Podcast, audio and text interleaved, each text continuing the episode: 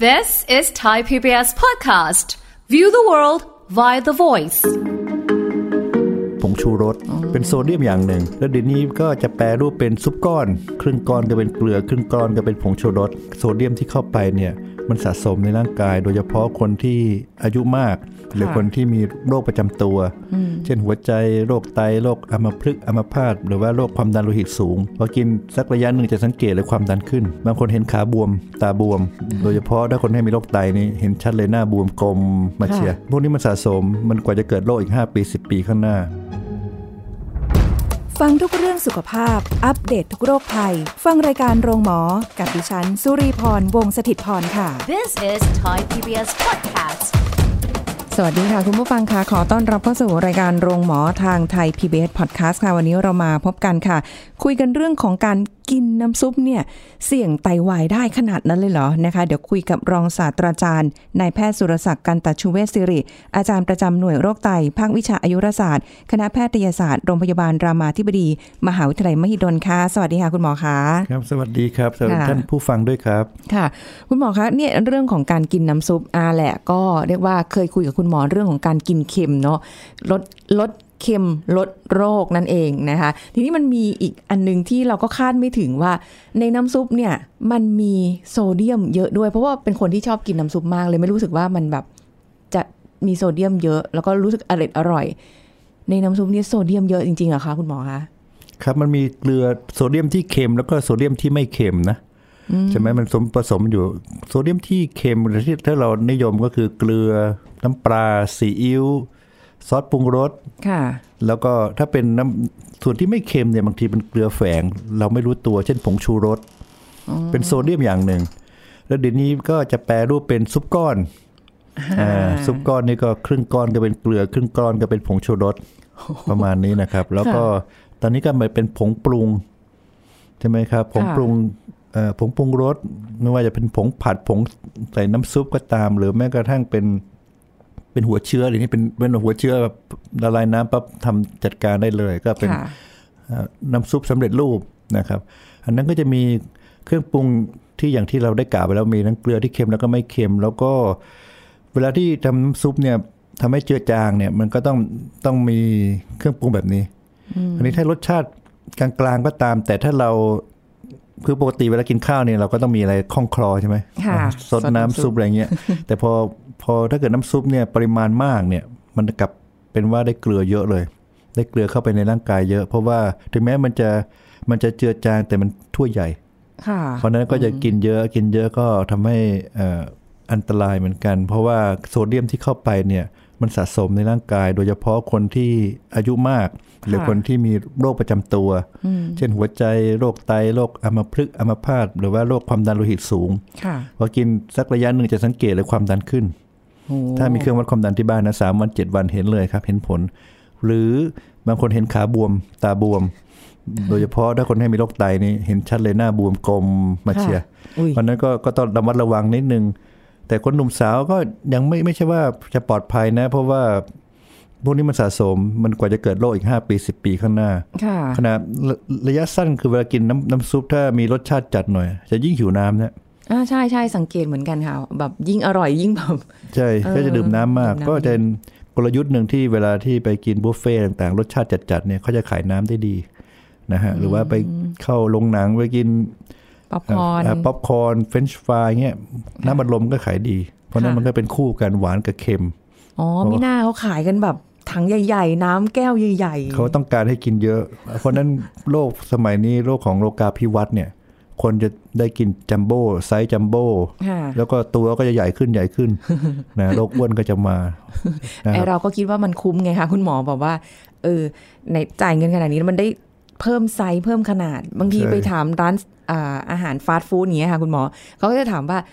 รับไซส์ใหญ่เพิ่มไหมน้ำเพิ่มขวดเอ่อแก้วใหญ่ไหมเพิ่มอีกแค่ห้าบาทเองอะไรอย่างเงี้ยอ๋อมันเป็นกลยุทธ์ เขาเป็นกลยุทธ์แล้วก็มันมันก็ดูในแง่ของการตลาดนะเนาะ ค่ะ แต่ในแง่ของสุขภาพผมว่าต้องระมัดระวัง นะ เพราะว่าตอนนี้อัพไซด์อัพไซด์ตัวเราก็อัพไซด์ ด้วย นะฮะส่วนคนสังเกตคนทางยุโรป คนทางอเมริกาทางต่างประเทศที่กินฟาสต์ฟู้ดบ่อยๆนะ ค่ะ ตัวใหญ่มาก นะฮะโรคอ้วนนี่เป็นปัญหาใหญ่ของสหรัฐอเมริกาเลยนะครับ ค่ะ เพราะว่าทุกคนก็กินใหญ่ขึ้นใหญ่ขึ้น แล้วก็กินเค็มขึ้นพอกินเค็มขึ้นก็กินหวานขึ้น ค่ะ เพราะหวานกับเค็มเนี่ยมันคู่กันมันมันจะรสชาติมันจะตัดกันแล้วก็กลมกล่อมหรือว่านัวภาษาไทยเรียกว่า นัว ค่ะ ก็จะได้ได้ทั้งความหวานความเค็มซึ่งมีผลต่อสุขภาพ ผมคิดว่าถ้าคนไทยถ้าอยากจะทานรสจัดนะ ค่ะ แนะนำกินเปรี้ยวกินเผ็ด อันนี้ปลอดภัยกว่า เพราะว่ารสจัดผมเคยกินร้านบางร้านทำย ค่ะ ำอาหารเนี่ยก็เขาใส่เปรี้ยวใส่เผ็ดนำนะ แล้วก็หวานเค็มมันก็เขาลดลง รสชาติดีมากเลย แล้วก็ ค่ะ ดีต่อสุขภาพด้วยใส่มะนาวมากหน่อย แล้วก็ใส่พริก ค่ะ รวมทั้งอาจจะใส่ขิงข่าตะไคร้หอมกระเทียม หอมหัวใหญ่ต่างๆพวกนี้มันจะกินแล้วว่ากลิ่นอโรมาจะทำให้ทดแทนความเค็มได้ ค่ะ แล้วก็ดีต่อสุขภาพด้วยนะครับ ถ้าจะทานยำแนะนำใส่ทำเปรี้ยวกับเผ็ดแล้วก็ใส่เครื่องเทศมากหน่อยครับ โอ้อันนี้เพราะว่าคือเอาจริง ๆ เพิ่งไปทานยำมาเมื่อไม่นานมานี้ก็ ถ้ามันไม่ได้รสจัดจ้าน มันจะรู้สึกไม่อร่อยนะคะ แล้วก็เอ่อเขาจะมีมะนาวมาให้ด้วย มีหอมแดงเยอะหน่อยอะไรอย่างเงี้ยค่ะอ๋อมันคือมันกินเพื่อที่จะแบบ ไม่ให้มันมีความเค็มในร่างกายเกิน เหมือนอาหารมัน มันเขาเรียกอะไรอะบางอย่างมาช่วยต้าน มาต้าน บางอย่างอะไรแบบนี้ด้วยใช่ไหม ครับ คะ เรียกก็ต้านกันไปก็ต้านกันมาอาหารต้านโรคนะครับ ก็คือ ค่ะ ว่าถ้าเรากินหวานกินเค็มเนี่ยแต่กินผักผลไม้เข้าไปเนี่ยมันจะขับเกลือออกไปจากร่างกาย อืมแต่คนไทยชอบกินหวานนะคุณหมอ ใช่ ก็ก็ก็ติดก็จะค่อยๆ ปรับนะฮะผมว่าทุกอย่างไม่ใช่ปรับในวันเดียว ต้องค่อยๆ ปรับทีละ ค่ะ น้อยทีละน้อยไม่ไม่หักดิบ หักดิบเนี่ยชีวิตไม่ไม่อร่อยกินไม่ได้เลย ผมก็มีมีญาติพี่น้องก็สังเกตดูแต่ก่อนนี่เขากินกาแฟใส่นมหรือใส่น้ำตาลเนี่ยสองช้อน ค่ะ เดี๋ยวนี้ก็บอกว่าค่อยๆลดลงช้อนครึ่ง ตอนนี้เหลือช้อนเดียว และอีกไม่นานก็คงจะเหลือครึ่งช้อน คือค่อยๆ ลดมาลิ้นมันจะค่อยๆ ไวขึ้น ค่ะ บางคนกินกาแฟดำนะ กินกาแฟดำอยู่นานๆพอไปกินกาแฟใส่น้ำตาลบอก กินไม่ได้เลย โอ้หวานจัด เพราะหวานจัดเพราะลิ้นมันไม่ชินแต่พวกนี้มันต้องค่อยๆ ปรับแล้วความเคยชินเนี่ยมันมันโปรแกรมใหม่ได้ ค่ะ นะครับ แล้วก็กาแฟบางคนก็บอกว่าถ้ากินใส่แต่นมใส่นมข้น ก็ได้กลิ่นเฉพาะนมข้นกับรสของนมหวานนะฮะไม่ได้กลิ่นของกาแฟเลย กลบหมด กลบหมดนะฮะ เพราะ ใช่ มันเยอะกว่า เพราะว่ากำลังคิดอยู่ว่า เอะเออที่ผ่านมารณรงค์เรื่องของการลดความหวานลงไปหรืออะไรอย่างเงี้ย แต่ว่ากำลังรู้สึกว่าคนไทยกินเค็มเยอะขนาดนั้นเลยเหรอคะคุณหมอถึงต้องแบ ใช่ บ ครับ ที่เราเราสำรวจมาเมื่อสองปีที่แล้วนะฮะ ค่ะ ก็ทั่วประเทศเนี่ยกินเค็มเกือบสองเท่าของความต้องการนะความต้องการสมมติเรากินโซเดียมแล้วกันสองกรัมสองพันมิลลิกรัม ค่ะ คนไทยกินสามพันหกเกือบเกือบสองพันเกือบเกือบสองเท่า เกินไปเยอะเลย เกินมาเยอะเกินมาเยอะภาคไหนกินเค็มที่สุด คุณรู้ไหม เออ เดาว่าอีสานไหมอะ เออ เดา อืมคือไม่ถูก ไม่ถูกอะคะอ่ะภาคเหนือ ยังไม่ ไม่ ถูก ใช่ เหอ นะครับ เป็นภาคใต้นะครับ ฮะ ภาคใต้กินเค็มสุดเลย ถ้าดูจากข้อมูลแล้วโซเดียมเขากินเกือบมากกว่าที่อื่นประมาณสิบห้าเปอร์เซ็นต โอ้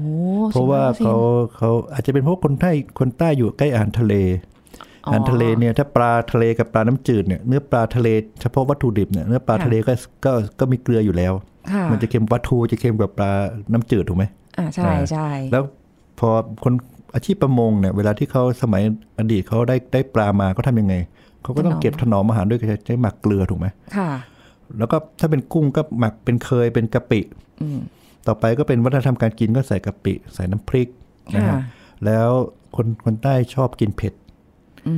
นี่เป็นเป็นธรรมชาติวัฒนธรรมถ้ากินเผ็ดเนี่ยบางทีต้องมีต้องมีเค็มด้วย ถ้าเผ็ดเฉยๆมันจะรสชาติมันจะไม่กลมกล่อมเพราะฉะนั้นมันก็จะมีเค็มกับเผ็ด อาหารเมนูของอาหารทางใต้จะเค็มกว่าอ่าเมนูทั่วๆไปประมาณ ค่ะ สิบถึงสิบห้าเปอร์เซ็นต์ งั้นแสดงว่าความเค็มมันทำให้อาหารมันอร่อยขึ้น มี คือความแบ คือบ คือแน่นอนนะคือเวลาที่ทานเค็มเนี่ยลิ้นเราจะรู้สึกโอ้โหรสมันจัดนะเราต้องต้องทานอะไรทานข้าวมากหน่อยทาน ค่ะ ทานเนื้อสัตว์มากหน่อย เพื่อจะไปลดความเค็มแล้วก็ดื่มน้ำมากหน่อย ค่ะ สังเกตคนที่กินเค็มเนี่ยน้ำหนักจะเกิน อุ้ย อันนี้อันนี้เป็นข้อมูลจริง เพราะว่าเราสำรวจแล้วคนที่น้ำหนักปกติคนน้ำหนักเกินหรือน้ำหนักคนละอ้วนเนี่ย คนอ้วนจะกินเค็มกว่าคนผอม โอ้ เพราะว่ากินเค็มแล้วมันรสชาติดีกินได้เยอะ ค่ะ สังเกตดูถ้าเราทำอาหารรสชาติอ่อนๆนะ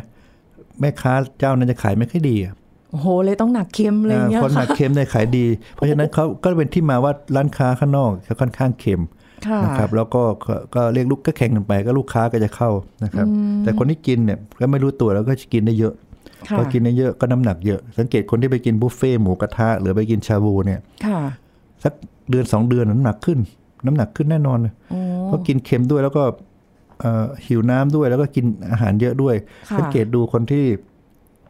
คนที่กินเค็มนะวัยรุ่นนะถ้าไม่อยากถ้าอยากจะสวยนะไม่อยากให้หน้ากลม ไม่อยากให้ขาบวมนะอย่ากินเค็ม เพราะว่าผมรู้จักดาราบางคนนะ ค่ะ ก่อนจะขึ้นกล้องถ่ายถ่ายหนังวิดละครเนี่ยนะ ค่ะ เขาจะงดเค็มสองวัน เฮ้ยสองวันเองเหรอคะ มันได้เหรอคะ ได้อย่างน้อยสองสามวัน เพราะว่าอะไรเพราะว่าถ้าทานเค็มเนี่ยสองสามวันหน้ากลมแล้ว ออกทีวีหน้าไม่สวย โอ้โห แล้วก็ขาก็จะบวมตึงๆตึงๆ ค่ะ ขากลมผู้หญิงก็ไม่สวย ผู้หญิงก็ไม่ชอบ เพราะฉะนั้นก็ ค่ะ เราก็ต้องดูแลสุขภาพก็กินเค็มน้อยอ่ะร่างกายจะดีด้วยแล้วก็สวยด้วยครับ ค่ะ นี่ขนาดว่าตัวเองเป็นคนไม่กินเค็มอยู่แล้วนะคะ แต่ว่าเออถ้าเจอน้ำทรงน้ำซุปหรือว่าของอร่อยเมื่อไหร่นี้แบบว่า โดยเฉพาะก๋วยเตี๋ยวเรือค่ะ อือหือเกลี้ยงไม่ต้องเอาไปล้างเลยค่ะชาม ครับก็ ชอบ ก็ มาก ก็ก็บอกว่าก็ทานก๋วยเตี๋ยวเรือทานได้ครับ ค่ะ ก็ทานทานเส้นทานผักทานเนื้อ แล้วก็ทานน้ำซุปน้อยลงนิดนึง แทนที่จะทานหมดถ้วยทานครึ่งถ้วยก็พอ ก็พอพอรสชาติใกล้ได้รสชาติอร่อยแล้วเราก็เราก็หยุดเตือนตัวเองหยุดนิดนึง มันมันอร่อย พอเวลาอร่อยเนาะมันก็จะเตือนตัวเองยากสักนิดนึงเป็นเรื่องปกติอะนะคะ แต่ว่าพอคุณหมอบอกว่า เอ้ยเค็มเนี่ยมันทำให้หน้าบวม หน้ากลม คุณหมอไม่ได้บอกหน้าบวมนะคุณหมอบอกหน้ากลม ขาก็จะใหญ่ขึ้น เออ แสดงว่าเราไม่ได้อ้วน เพราะว่ากินอาหารแต่มันอาจจะเป็นจากความเค็ม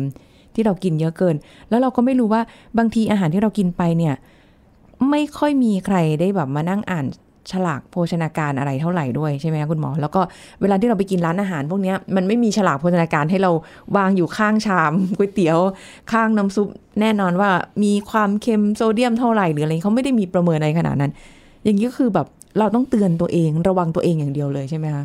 ครับ ถ้ากินอาหารนอกบ้าน โดยเฉพาะไปกินร้านอาหารริมทางหรือว่าร้านอาหารในห้างก็ตาม ค่ะ เขาแนะนำว่าให้กินอาหารตามสั่ง จะจะดีอาหารตามสั่งเราบอกเขาได้ เมื่อกี้ อ๋อ ผมก็บอกกินข้าวกลางวันผมก็บอกว่า ค่ะ เอาเค็มน้อย ค่ะ ไม่ใส่ผงชูรสเราจะลดลดโซเดียมที่ไม่เค็มโซเดียมที่แอบแฝงมาเนี่ย ค่ะ ผงชูรสไปแล้วครึ่งหนึ่งแหละ แล้วก็ครึ่งให้เค็มน้อยลงไปหน่อย เพราะว่าคนปัจจุบันเรากินเค็มเกินสองเท่าใช่ไหมเราบอกเค็มลดสัก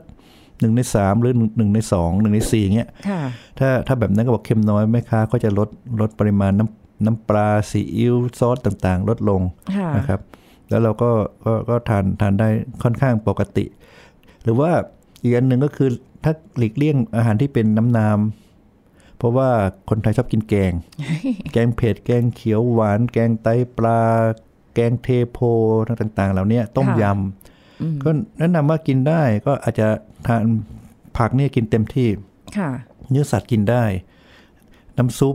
ทานแค่ครึ่งถ้วยพออนะครับ ถ้าใจใจแข็งๆหน่อยก็กินหนึ่งในสามชสองสามช้อน ถ้าเกิดเราเรามีโรคประจำตัวโดยเฉพาะเป็นโรคไตนะ ค่ะ เราจะไปกินน้ำซุปหมดชามแล้วกินสักสองสามช้อน พอรู้สึก พออร่อยนะครับ แล้วก็เอ่อหยุดนะครับเตือนตัวเองไม่หยุดนิดนึง อันนั้นก็จะได้ลดปริมาณเกลือมันกินข้าวมันไก่เนี่ยข้าวมันไก่ก็จริงๆ มันไม่ค่อยเค็มนะข้าวมันไก่ ค่ะ ข้าวอาจจะใส่เกลือนิดหน่อย แต่ตัวที่เค็มเนี่ยคือมันมีสองอย่างคือน้ำจิ้ม อ๋อ กับน้ำซุป ค่ะ เพราะฉะนั้นถ้าเกิดเราจะลดน้ำซุป ถ้าเราจะทานน้ำซุปเราก็อาจต้องลดน้ำจิ้มลง น้ำจิ้มแทนที่จะใส่เยอะเพราะว่าน้ำจิ้มมันใส่พวกผงปรุงหรือว่าน้ำอ่าซอสต่างๆเนาะน้ำปลาซีอิ๊วขาวต่างๆ อันนี้ก็จะเป็นแหล่งของเกลือที่ชัดเจน น้ำจิ้มกับน้ำซุปเนี่ยให้เลือกลดอย่างอย่างใดอย่างหนึ่งก่อน ค่ะ แล้วต่อมาค่อยๆลดทั้งสองอย่างครับ อ๋อ คือหมายความว่าเราสามารถที่จะค่อยๆ ลดลงได้ แต่คุณหมอความเค็มของแต่ละคนไม่เท่ากัน อย่างตัวเองเป็นคนแตะนิดหนึ่งเฮ้ยเค็ม แต่อีกคนนึงกินไม่เห็นเค็มเลย แล้วคนที่เขาเขากินไปแล้วเขาไม่ได้รู้สึกเค็มเนี่ยค่ะ อันเนี้ยรีกำลังมองว่ามันน่าจะอันตรายกว่าไหมเพราะเขาไม่ได้รู้สึกเค็ม ใช่ครับ แล้วก็เลพยราะว่า กินเยอะ มันก็เป็นความเคยชินนะ ลิ้นเราเนี่ยมหัศจรรย์ที่สุดเลย ถ้า ค่ะ กินเค็มอยู่นานลิ้นมันจะชิน มันก็จะชากับรสชาติ ขนาดเนี้ยเราก็บอกเราบอกคนอื่นบอกว่าเค็มแต่ลิ้นเราเนี่ยมันชินแล้วก็บอกไม่เค็ม ๋อค่ะ มันก็ทำให้เรากินเค็มโดยไม่รู้ตัว ก็สังเกตดูคนไข้ที่เป็นความดันโลหิตสูงถามว่ากินเค็มไหมทุกคนปฏิเสธหมด แต่ญาติอยู่ข้างล่างบอกแอบกินเค็มอยู่อ๋ออ่าญาติที่ลูกลูกสาวจะบอกงั้น ค่ะ แต่จริงๆมันก็คือเขาเขาไม่ได้โกหกแต่เขาชินอย่างนั้นก็ก็เราก็พยายามเป็นไปได้ก็คือคนทำอาหารนั่นแหละครับ เป็นคนที่บอก ถ้าทำเองที่บ้านได้จะดี ค่ะ เพราะเรารู้ว่าเราใส่แค่ไหนเราใส่อะไรบ้างใช่ไหม อ่าจง ครับ ก็คนทำก็ลดลดเค็มลงสัก 10%แอบแอบๆลด ค่ะ คนกินจะไม่รู้ ถ้าลด 10%เนี่ยอย่างเช่นใส่น้ำปลาช้อนหนึงเหลือข้อนช้อนเนี่ยเขาไม่รู้หรอกว่ารสชาติมันอ่อนลง แล้วอีกเดือนหนึ่งลดอีก 10%เหลือแค่สองสามในสี่ช้อน ค่ะ อีกเดือนหนึ่งก็สองในสามช้อนค่อยๆ ลดไปอย่างเงี้ยสามเดือนลดได้สามสิบเปอร์เซ็นโดยที่ลิ้นเขาไม่รู้ เพราะลิ้นมันจะค่อยๆ ไวขึ้นไวขึ้น เขาเรียกว่าเอ่อ sense- sensitivity หรือ sense ของการลดเค็มจะดีขึ้นนะครับ อันนี้ก็เป็นการวิธีการช่วย หรือถ้าไปกินนอกบ้าน ต้องต้องใจแข็งใจกล้านิดนึงบอกแม่ ค้า แม่ค้าครับ ไม่ใส่ผงชูรสนะครับ อย่าเค็มอย่าเค็มนะครับ ค่ะ ต้องกล้าหน่อย โดยเฉพาะโดยเฉพาะแม่ค้าส้มตำนะ โอ้โห เคยเห็นบางคลิป ตักจ้วงนี่แบบ โอ้ยตกลงนี้เราจะยังไงดีสงสัยต้องไปหาหมอโรคไตแล้วแหละ อะไรอย่างเงี้ยใส่หนักมากนะคะ แต่บางอาหารบางอย่างถ้ามันไม่จัดจ้านมันก็ไม่อร่อยจริง ๆ แหละคุณหมอ ทีนี้อย่างแบบในในความเค็มอะไรต่างๆอย่างเงี้ยค่ะคุณหมอ มันมันค่อยๆต้องค่อย ๆ เราไม่สามารถที่จะตัดไปเลยแบบอุ๊ยไม่เค็มเลย ขนาดนั้นมันก็เป็นไปไม่ได้ใช่ไหมคะมัน คือคือก็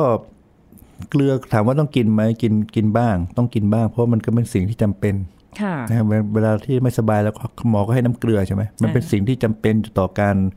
คือน้ำเกลือมันจะเป็นตัวที่พาเลือด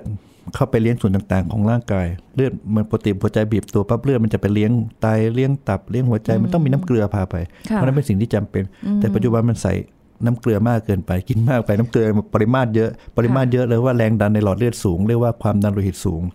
อันนี้ก็เป็นปัญหาที่ที่นำไปสู่โรคไตโรคหัวใจ เพราะไตทำงานหนักหัวใจทำงานหนักสมองเส้นเลือดสมองแตกเนี่ยมันก็เป็นเพราะว่ากินเกลือมากเกินไป ต้องค่อยๆลดแล้วลดเกลืออย่างเดียวเนี่ย มันอาจจะยากนิดนึงต้องลดทั้งหวานและเค็มด้วยพร้อมกัน เพราะอะไรครับ เพราะว่าเวลาที่เราเราลดเค็มอย่างเดียว รสชาติในน้ำอาหารในน้ำแกงเนี่ยความหวานมันจะโดดขึ้นมา อ๋อ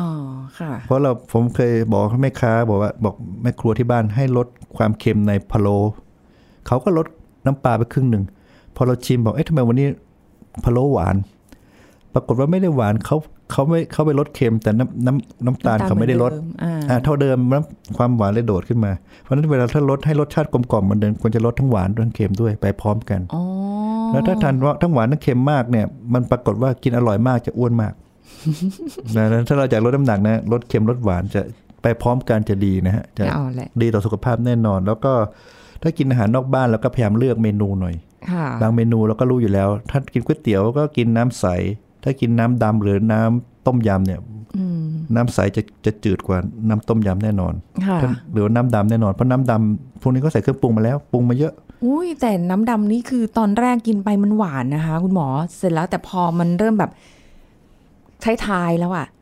ยิ่งงวนงวนๆน้ำงวนงวนๆเฮ้ยมันเค็มมากเลยค่ะ จริง ๆ มันมีทั้งหวานทั้งเค็มอยู่ด้วยกันนั่นแห ใช่ ละครับ ใช่ใช่ เพียงแต่ว่ามันกรบกันไปกรบกันมา อืมตอนแรกกินก็อร่อย ใช่กินก๋วยเตี๋ยวบางคนเติมน้ำตาลโอ๊ยหวานไปเติมเค็มไปกรบอันนี้สังเกตดูมันจะกรบกันอยู่ เพราะฉะนั้นก็ต้องต้องลดทั้งสองสองรสชาตินะหวานกับเค็ม ค่ะ ถ้าจะกินรสจัดนะแนะนำให้กินเปรี้ยวกับกินเผ็ดมะนาวกับพริกเนี่ยดีนะครับ ค่ะ แล้วใส่ใส่สมุนไพรเยอะหน่อยก็ ผมก็คิดว่า ค่อยๆลดในะสังคมไทยนะเพราะฉะนั้นผมกินยำเนี่ยยำที่เขาเขาขายกันเนี่ยยำส่วนใหญ่รสจัดหวานมันเค็มเปรี้ยวเผ็ดหมดครบหมดเนี่ย ค่ะ ถ้าลดลดหวานกับมันได้แล้วหวานกับเค็มนี่ลดพร้อมกันเนี่ยรสชาติจะใกล้เคียงเดิมเลยแต่ค่อยๆลดนะฮะอย่าไปหักดิบ เดี๋ยวจะขายไม่เดี๋ยวจะขายไม่ดี นะคะนี่เสร็จอย่างที่คุณหมอบอกว่าคือมันค่อยๆลดลงได้ ลดปริมาณเครื่องปรุงทั้งหลายที่มันมีโซเดียมแฝงอยู่ แล้วก็ความเค็มที่ได้จากธรรมชาติจริง ๆ เพราะว่าเราไม่รู้หรอกว่าเราไปกินอะไรบ้างในวันหนึ่งมันไม่ใช่แค่อาหารอย่างเดียวค่ะ มันอาจจะมีขนมกบเคี้ยว มีอย่างอื่นอย่างแบบอ่าอย่างที่กินก็บางทีซดน้ำซุป หรืออะไรไปเนี่ยมันก็อาจจะมีโซเดียมเนี่ย แฝงอยู่เยอะเมื่ออยู่เยอะมากๆ แล้วอย่างนี้คือถ้าเราลดโซเดียมลงได้ค่อยๆ ลดอย่างเงี้ยค่ะ มันจะส่งผลดีต่อร่างกายของเรายังไงได้บ้างคะ อ๋อ คนที่กินเค็มน้อยโอกาสจะเป็นความดันโลหิตสูงโรคหัวใจโรคไตจะน้อยลงเยอะ โรคแพ็กเกจ แพ็กเกจทั้งหลาย เนี่ย ถม โรค ม แฟมิลี่ทั้งหลายเนี่ยจะลดลงเยอะนะครับ ค่ะ แล้วเราก็เวลาที่ที่เวลาลดเนี่ยมันถ้าลดทั้งสังคมหรือว่าทั้งประเทศเนี่ยมันจะดี เพราะว่ามันจะเป็นการเซตมาตรฐานใหม่ ค่ะ ถ้าเมื่อคนที่เคยกินหวานเนี่ย ถ้าทั้งครอบทั้งครอบครัวกินหวานเนี่ย มันก็จะชินกับรสชาติแบบนั้น อ่าใช่ แต่ถ้าครอบครัวนี้ค่อยๆ ลดลงมาค่อยๆ ลดหวานลงมาเรื่อยๆมันก็จะชินความหวานที่น้อยลงปัจจุบันบางคนก็เดี๋ยวกินกาแฟก็สั่งหวานน้อยถูกไหม ใช่ค่ะ ต่อไปเราเราก็อยากได้มาตรฐานนี่ว่า ถ้าลิ้นของเราคนส่วนใหญ่เนี่ยเขาต้องการความเค็มน้อยลงเนี่ย ผู้ผลิตแม่ค้าก็จะลดความเค็มในอาหารลง เพราะฉะนั้นมันก็เป็นมาตรฐานใหม่ซึ่งพยายามเซตกันมา ผมว่าถ้าเราช่วยๆกันหมายถึงว่าเราก็กินเค็มน้อย บอกแม่ค้าทำเค็มน้อยนะเขาก็จะรู้ว่ามาตรฐานใหม่ของคนไทยเนี่ยตอนนี้อย่ากินอย่าทำเค็มมากนะเพราะคนไทยเริ่มไม่ยอมรับรวมทั้งอุตสาหกรรมด้วยอุตสาหกรรมอาหาร ถ้าเกิดบอกทำเค็มมาก เราก็จะบอกยี่ห้อนี้เค็มจัดเราก็จะไม่ซื้อ ค่ะ เขาเขาขายไม่รู้ขายเขาขายไม่ดีเขาก็จะค่อยๆ ลดความเค็มลงมาเอง ก็เคยช่วยๆกันทั้งคนกินคนทำคนขาย อืมเพราะเพราะว่าบางทีคนคนทำเขาชิมแล้วเขารู้สึกว่าอร่อย เขาชินกับการกินอะไรอย่างนี้แต่แบบบางทีเราต้องสั่งต้องบอก ต้องบอก เพราะว่าคนคนกินส่วนใหญ่เขาคนคนทำหมดนะแม่ครัวส่วนใหญ่ก็บอกเขาทำไม่เค็มหรอก คนคนแม่ครัวทุกคนจะบอกอย่างนั้นเพราะลิ้นเขาชินแบบนั้น ค่ะ ครับ อืมแล้วมันมีสัญญาณอะไรบอกไหมคะว่า เอาแหละวันเนี้ยร่างกายของเราได้รับโซเดียมเกินไปแล้ว เราต้องหยุดละวันนี้พอละหรือว่าเราเฉลี่ยเฉลี่ยไปวันอื่น คือคือเอาง่ายๆ ถ้าดูพฤติกรรม ถ้าคุณบนโต๊ะคุณดูเติมเครื่องปรุงเมื่อไหร่เนี่ย ค่ะ ว่ามื้อนั้นคุณกินเค็มแล้วเพราะว่าปกติเวลาโซเดียมที่พอเหมาะคือโซเดียมที่เขาปรุงมาจากในครัวแล้วพอแล้ว ไม่ต้องเติมอะไรแล้ว ไม่ต้องเติมถ้าคุณมาเติมมันโต๊ะเมื่อไหร่หรือว่าคุณกินน้ำซุปเพิ่มคุณกินข้าว ค่ะ ผัดเนี่ย แล้วคุณกินพริกน้ำปลา แล้วคุณกินน้ำแกงถ้วยหนึ่งเนี่ย ค่ะ เกินโซเดียมเกินมือนั้นเกินแล้วอันที่หนึ่งก็ดูจากพฤติกรรมตัวเองถ้ามีเครื่องปรุงบนโต๊ะคือน้ำซุปบนโต๊ะหนึ่ง ค่ะ มือนั้นเกิน อันที่สองคือเวลาที่กินเค็มเนี่ย เราจะรู้สึกรู้สึกกระหายน้ำอันนี้ชัดเจนหิวน้ำเลยพอออกจากร้านเนี่ยหิวน้ำแต่ว่าก็ใส่โซเดียมเยอะไม่ว่าจะเป็นโซเดียมจากเกลือหรือโซเดียมจากผงชูรสก็ตาม ค่ะ ออกมาหิวน้ำแสดงว่าร้านนี้มือมื้อนี้เรากินเค็มแล้วมื้อต่อไปเรากินจืดหน่อย เพื่อจะให้ไตมันได้พักห น่อย ก็เบาๆหน่อยก็คือแบบบางมื้อมื้อกลางวันกินหนัก และมื้อเย็นเอาเบาๆกินผลไม้กิน ค่ะ กับข้าวนิดหน่อย แล้วก็กินข้าวน้อยๆกินกินกับน้อยๆนะครับ ค่ะ กินเค็มน้อยๆก็จะช่วย หรือบางคนถ้าถ้าสังเกตดูบางคนจะขาบวมสักสองสามวันถ้ากินเค็มขาบวม ใช่ใช่ใช่ อาอันนั้น ค่ะ ก็จะจะรู้แล้วเรากินเค็มมากเกินไปเราก็ต้องลดลงหน่อย ค่ะ คนไข้ผมมาถามว่าทำไมกินทำไมวันนี้ขาบวม ก็วันเมื่อคืนคุณกินเค็มคุณไปกินบุฟเฟ่ต์มาหรือเปล่า โอ้โหรู้เลย นะ หลอกคุณหมอไม่ได้นะ ไม่ได้ไม่ได้ บอกว่าไม่ไม่ได้กินอะไรไม่ได้นะ ไม่ได้ คุณหมอรู้จาก เออ ความบวม แล้วบางคนบอกว่าไปกินอาหารฝรั่งมาอาหารฝรั่งเข้าไปเช่นเข้าไปยุโรปมาเนี่ย ค่ะ คนไข้กลับมาอาทิตย์หนึ่งความดันขึ้นอ่ะรู้เลยเพราะว่าอาหารยุโรปส่วนใหญ่ก็จะเน้นเกลือมันเกลือวางขวดเกลือวางอยู่บนโต๊ะ ค่ะ แต่เห็นเขาเวลาเขาโรยเขาโรยนิดเดียวเองนะคะหยิบนิ้วเดียวหยิบ ครับค นิ รับ ดนิดๆไม่ ก็ น่าจะ ก็ เค็ม ขึ้นอยู่กับฝีมือของพ่อครัวแล้วก็คนเติมด้วยบนบนโต๊ะอาหารก็มีเครื่องปรุงให้เติมด้วยนะครับเอ่อขึ้นอยู่กับหลายหลายอย่างนะความเคยชินนะแต่ว่าอาหารยุโรปจะค่อนข้างค่อนข้างเค็มโดยเฉพาะอเมริกาเนี่ยค่อนข้างเค็ม อืม นะ โอ้ ครับ ไม่น่าเชื่อเลย เพราะฉะนั้นคือพฤพฤติกรรมในการที่วันนั้นเราเติม เครื่องปรุงที่มันเป็นความเค็มอะที่เรารู้อยู่แล้วเนี่ย เพิ่มไปอีกหรือเปล่าเอ่อกินอาหารเสร็จแล้วหิวน้ำจัดๆหรือเปล่า แล้วก็มีอาการขาบวมหน้าบวม ความดัน มันมั ขึ้ น น มันมันต่างกันเหรอคะ กับความบวมที่มันเกิดจากความอ้วนจริง ๆ กับโซเดียม มันดูรู้เลยเหรอ ถ้า คะ ถ้าบวมน้ำบวมน้ำก็คือว่ากินกินเค็มบวมน้ำเนี่ยกดในที่หน้าแข้งหรือที่ขาเนี่ยมันจะบวมลงไป อ๋อเหรอ มันไม่ คะ เด้งขึ้นมา ถ้าเป็นไขมันกดแล้วมันเด้งมันมันยืดหยุ่นได้เพราะเป็นไขมัน อุ๊ย แต่ถ้าเป็นน้ำกดปั๊บมันกระจายออก เป็นเห็นบุ๋มเป็นรอยบุ๋มนะครับ อันนี้เขาเรียกบวมน้ำ กดแล้วที่หน้าแข้งหรือว่าที่หลังเท้าก็ตาม ค่ะ โอ้เพราะว่าวันนั้นน่ะมีอยู่คืนนึงค่ะ นอนนอนอยู่ค่ะ เอาเอาขาวางอยู่บนหมอนสูงๆ มองไปปุ๊บ เฮ้ยทำไมเท้าบวม ตกใจมาก ก็เลยเดาว่าอาจจะเป็นขนมขบเคี้ยวที่เราแบบเพลอแบบเขาเรียกเพลิน กินเพลินดูซีรีส์แล้วก็เพลินไปหน่อย แต่พออีกสักสองสามวันมันก็กลับมา ครับ ปกติ ขนมขบเคี้ยวเนี่ยก็ดูนิดนึงปกติเนี่ยเขาจะมีซองเล็กกินคนเดียว ค่ะ ก็ค่อนข้างเค็มอยู่แล้วนะ ประมาณ 200 200 200 250มิลลิกรัม ค่ะ แต่บางคนก็ทำเป็นซองใหญ่ แล้วบอกให้กิน 3 คน แต่กินคนเดียว อ่าแต่เพลิน กินคนเดียว มันได้เกลือเข้าไป 3 เท่า อ๋อ ก็ก็เขาบอกให้กินซองนี่ให้กินแบ่งกัน 3 คนนะเหมาะกับเหมาะกับ 3 คนแล้วเรากินคนเดียวเราก็ได้เกลือ 3 เท่าของความต้องการถูกไหม ค่ะโอ้ยทุกวันนี้ค่ะต้องบอกคุณหมอเลยว่าอ่านฉลากโภชนาการไอ้ที่มันเป็นตารางอะค่ะ โอ้ยโซเดียมเยอะ หวางหวานเยอะหวาง เป็นอย่างนี้ไปแล้วค่ะเพออายุเริ่มมากขึ้นอย่างเงี้ยค่ะ แล้วคุณหมอคะถามอีกนิดนึงว่า อย่างเวลาที่เราหิวน้ำมากๆ ที่เรากินเค็มไปเยอะเราดื่มน้ำไปเนี่ย มันช่วยอะไรไหมคะ ช่วยช่วยเล็กน้อยนะครับ ก็คือมันก็เหมือนกับไปชอบ ชะล้างเกลือออกจากร่างกาย ออกทางปัสสาวะ อ๋อ เพราะเกลือ 90%เนี่ยจะออกทางปัสสาวะ ค่ะ มันต้องมีน้ำพาไป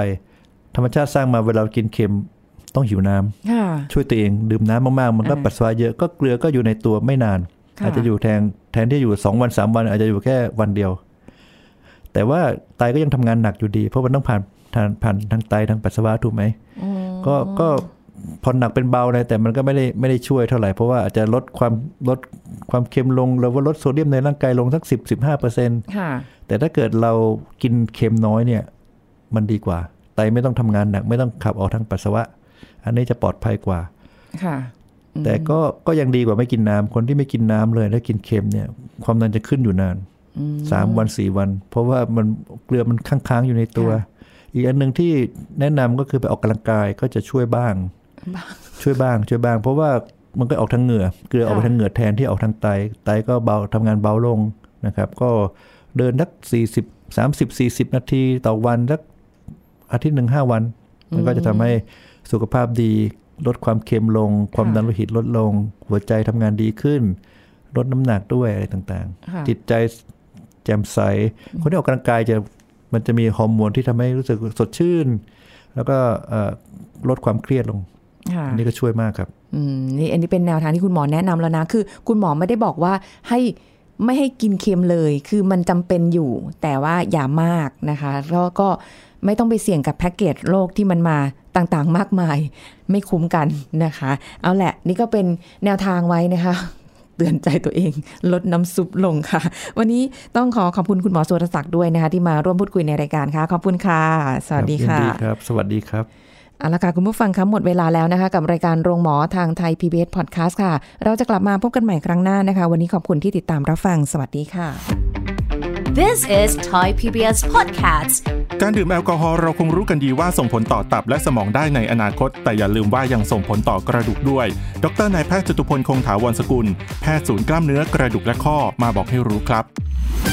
คนส่วนใหญ่เนี่ยก็จะคิดว่า เอ๊ะการดื่มแอลกอฮอล์เนี่ยหรือการดื่มเหล้านี่แหละเหล้าเบียร์ไวน์พวกเนี้ยมันจะมีผลอะไรกับสุขภาพร่างกายโดยทั่วๆไปเราไหม คือคนส่วนใหญ่ก็จะคิดถึงตับใช่ไหม ใช่ อ่ากลัวตับแข็งนะกลัวตับมีปัญหา ค่ะ นะแล้วก็อาจจะเกี่ยวข้องกับการสมองใช่ไหมฮะคือถ้าไม่ดื่มแล้ว คือสมมุติเราดื่มในระยะเวลานานๆ แล้วไม่ดื่มแล้วปุ๊บเนี่ยก็จะเกิดสภาวะที่เขาเรียกว่าแอลกอฮอล์วิดรอก็คือ ขาดแอลกอฮอล์แล้วก็ทำ ค่ะ ให้เกิดอาการทางสมอง แต่คนน่ะส่วนใหญ่ไม่ได้คิดถึงว่า เอ๊ะมันมีปัญหากับกระดูกหรือเปล่า อืมไม่นึก อ่า ถึงอะ ซึ่ง ไม่น่าใช่ จริงๆแล้วเนี่ยมันมีปัญหาโดยรวมกับกระดูกได้ อันนี้ก็มีงานวิจัยออกมาบอกว่า พอกินเหล้าปุ๊บปรากฏว่าทำให้กระดูกไม่บางนะและกระดูกไม่พรุนหรือพรุนช้าลง เดี๋ยว อันนี้เหล้าหรือนม อ่าใช่ไหมฮะ คือคนก็จะงงว่า ทำไมอะ เอ๊ะเออหรือว่า ง่วงอะ อย่างนั้นไม่ต้องหรือดื่มแล้วนมต่อไปนี้ ใช่ อ่ะ ดื่มเหล้า ดื่มเหล้าไปเลย เออไหน อ่ะ ๆก็ไหนๆ แต่มัน ใช่ไห ก็มีงานวิจัยอีกหลาย ๆ งานวิจัยที่ขัดแย้งอ่ะมันมีงานวิจัยหนึ่งนะฮะที่บอกว่าการดื่มไลท์ดริงก์เนี่ยนะจะทำให้เกิดโอกาสการเป็นกระดูกพรุนเนี่ย 1.3 เท่าของคนที่ไม่ดื่ม นั่นหมายความว่าต่อให้คุณจะกินไลท์ดริงก์เนี่ยนะก็ ก็ ยังมีปัญหา ใช่พรุนอยู่ดี ในขณะที่ moderate drink ก็คือ ปานกลางต่อให้เรากิน 2 drink ต่อวัน ปริมาณประมาณ 1.3 เท่า ค่ะ ที่เป็นกระดูกพรุนอีกเหมือนกัน ในขณะที่พอบริโภคเป็นแบบ heavy 3-5 แก้วขึ้นไป กลุ่มนี้เราพบว่ามีโอกาสเกิดกระดูกพรุนเนี่ย ค่ะ 1.6 เท่า ซึ่งแปลว่าไม่ดีละ อ่าเพราะฉะนั้นจากข้อสรุปของงานวิจัยที่ยังไม่ได้ข้อสรุปเนี่ย พบว่าการดื่มมากกว่า 3 แก้วยังไงก็ไม่ดี แต่ 1 แก้วเนี่ยหรือ 1 เป๊กเนี่ยก็ยังถือว่าพอได้ พอเวลาเราดื่มแอลกอฮอล์เข้าไปเนี่ยนะ มันจะมีผลอะไรบ้างอยู่ 3 อย่าง 1. ผลเกี่ยวกับเรื่องของการล้ม อ่า ดื่มแอลกอฮอล์ไปเนี่ยมันทำให้เราสูญเสียการทรงตัวทำให้ล้มง่าย เซล้มอ่า สองการดื่มแอลกอฮอล์เข้าไปจะทำให้การดูดซึมแคลเซียมกับวิตามินเนี่ยมันแย่ลง ปัจจัยที่3เนี่ยนอกจากการดูดซึมที่มันแย่ลง ค่ะ นอกจากโอกาสการล้มที่มันสูงขึ้นแล้วเนี่ยอีกอันหนึงคือปัจจัยเรื่องของฮอร์โมนฮอร์โมนในร่างกายเราเนี่ยนะฮะมันจะมีความสัมพันธ์กับแอลกอฮอล์นะฮะโดยการที่เมื่อเราดื่มแอลกอฮอล์ในปริมาณที่มากเนี่ยปรากฏว่ามันจะไปทำให้ ฮอร์โมนเพศ ของชายและหญิงเนี่ยมันลดลง This is Thai PBS Podcast. ติดตามรายการทางเว็บไซต์และแอปพลิเคชันของไทย PBS Podcast Spotify SoundCloud Google Podcast Apple Podcast และ YouTube Channel Thai PBS Podcast Thai PBS Podcast. View the world via the voice.